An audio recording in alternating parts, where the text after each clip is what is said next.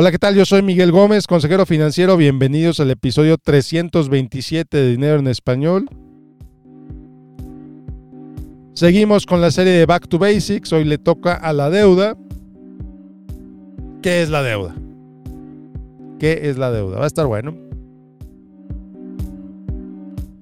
Y antes de comenzar te quiero pedir dos cosas. Cosa número uno, que cuando termine este episodio, por favor te metas a Spotify y me contestes a la pregunta que ahí te puse.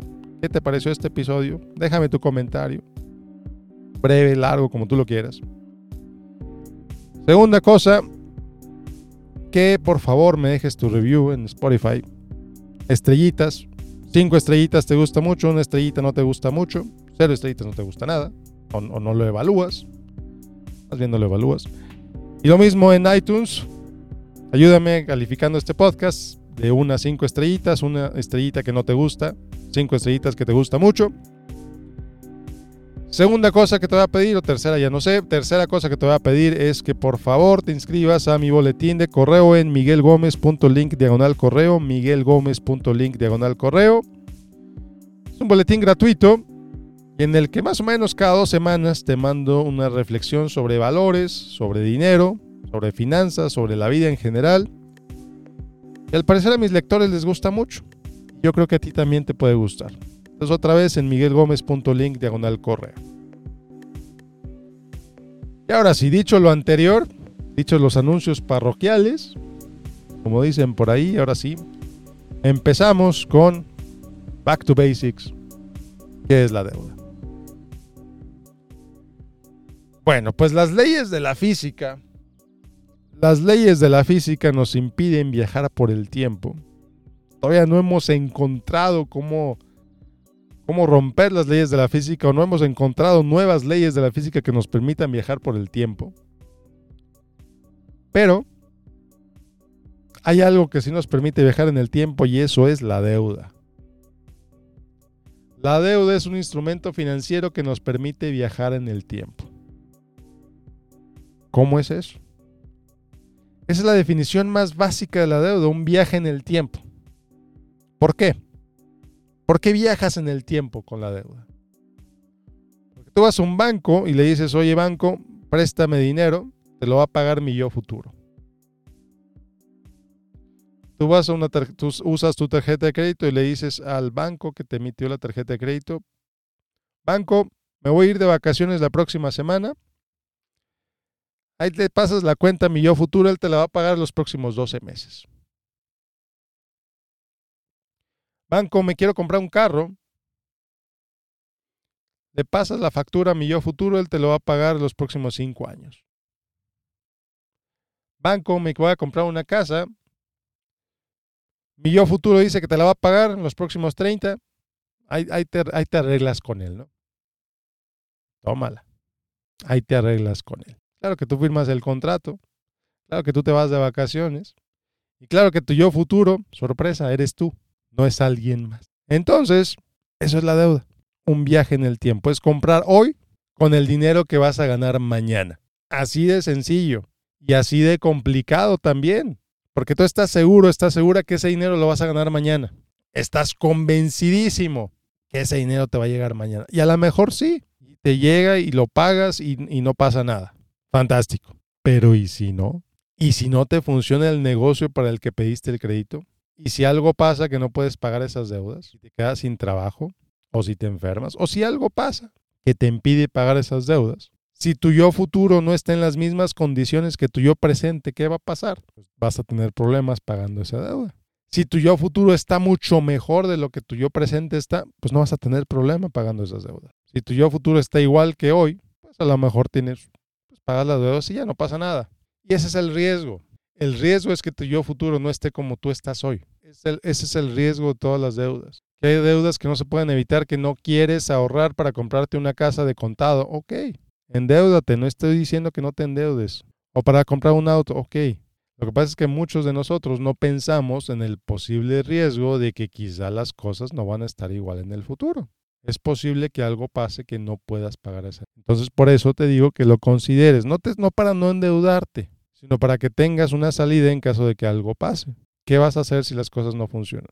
Porque si sí funcionan, pues las vas a hacer y ya, lo pagas y ya, no pasa nada. Pero ¿y si no? ¿Y si no?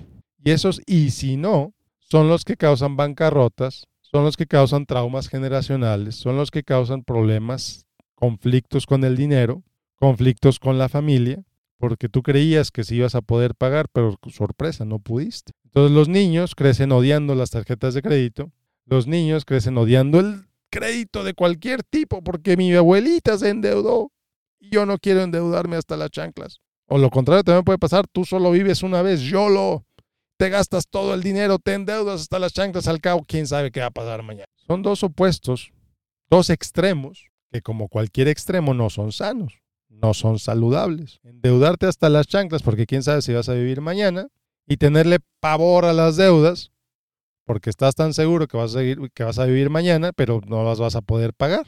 Y así es la mente tan curiosa con las deudas. Y está bien, el chiste es que entiendas cuál es tu visión, cuál es tu perspectiva ¿Cuál es el uso que tú le has dado a las deudas hasta ahora? Hasta ahora. Porque sí, las deudas es un viaje en el tiempo, por supuesto. Las deudas es una manera de poder comprar hoy algo que no podrías haber comprado hoy. Y eso puede ser un problema, puede ser una bendición. Si tu mamá está súper enferma, necesita tratamiento ya o ya, y no tienes el dinero, pues vas a recurrir a un crédito para ayudar a que la salud de tu mamá esté mejor. Y aquí es bien interesante, y vas a tener esa deuda y la vas a tener que pagar y la vas a pagar. Pero es, la, es cuestión de perspectiva también. Y aquí te, te pesa pagar esa deuda, te duele tanto pagar esa deuda. Sí, pero tu mamá está viva. Es que el sistema opresor así los hace, nos lo dice, está diseñado para que vivamos. El sistema va a seguir ahí. Aunque protestes, aunque te no, el sistema va a seguir ahí. No, el punto no es eso. El punto es tu mamá está viva y estás endeudado a costa de eso sí, pero tu mamá está viva. Yo creo que la mayor parte de la gente prefiere una mamá viva y una deuda que una mamá no viva sin deuda, pienso yo.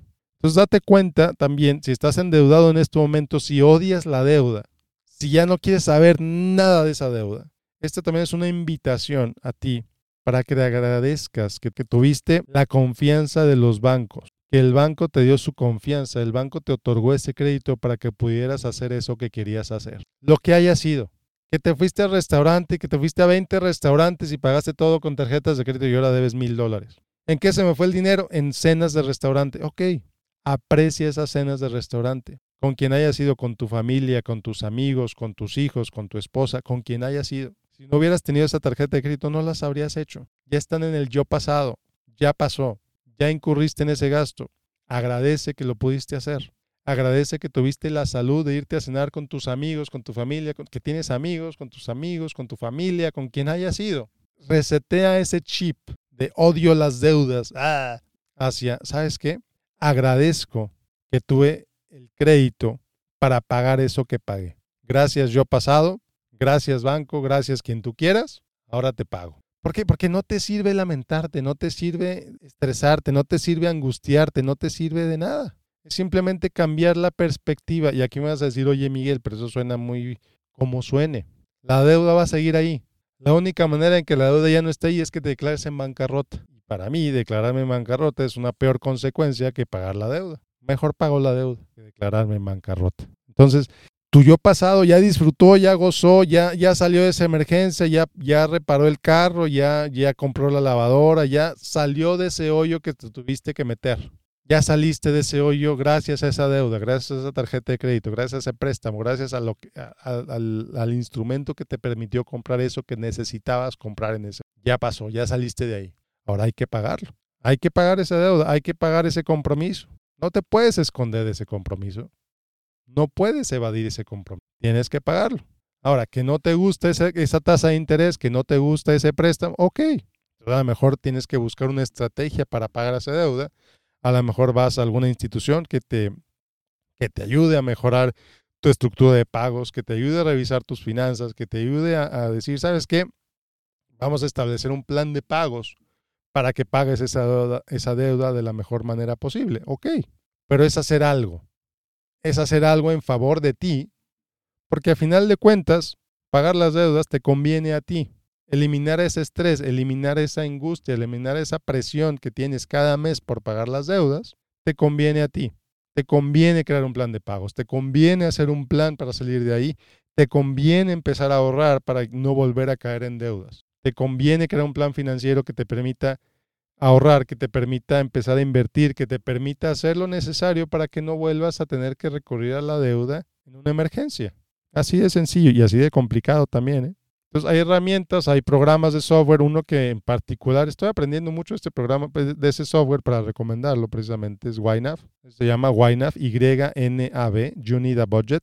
Yo no soy promotor, yo no gano un centavo por mencionarte You Need a Budget, pero me parece una estrategia súper efectiva para manejar tu dinero, para manejar tus finanzas, para pagar tus deudas. Creo que el próximo episodio va a ser sobre esto, sobre diferentes formas de presupuestar tu dinero para que escojas la que más te convenga, la que más te guste, la que más te resuene con la que más resuene contigo.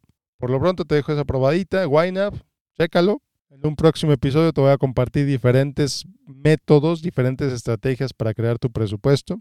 Entonces, ese es el tema de la deuda. La deuda es un viaje en el tiempo. La deuda es un instrumento de confianza. Es un negocio, por supuesto. Es un negocio para el que, para el que presta, claro pero también es una forma de salir de emergencia válida, útil. Si no tienes otros medios, ok. Yo no voy a demonizar la deuda, no voy a decir la deuda es mala, no te endeudes, no. Hay circunstancias en las que es necesario endeudarse. Hay circunstancias en las que no tienes otra opción. Y está bien, y está bien.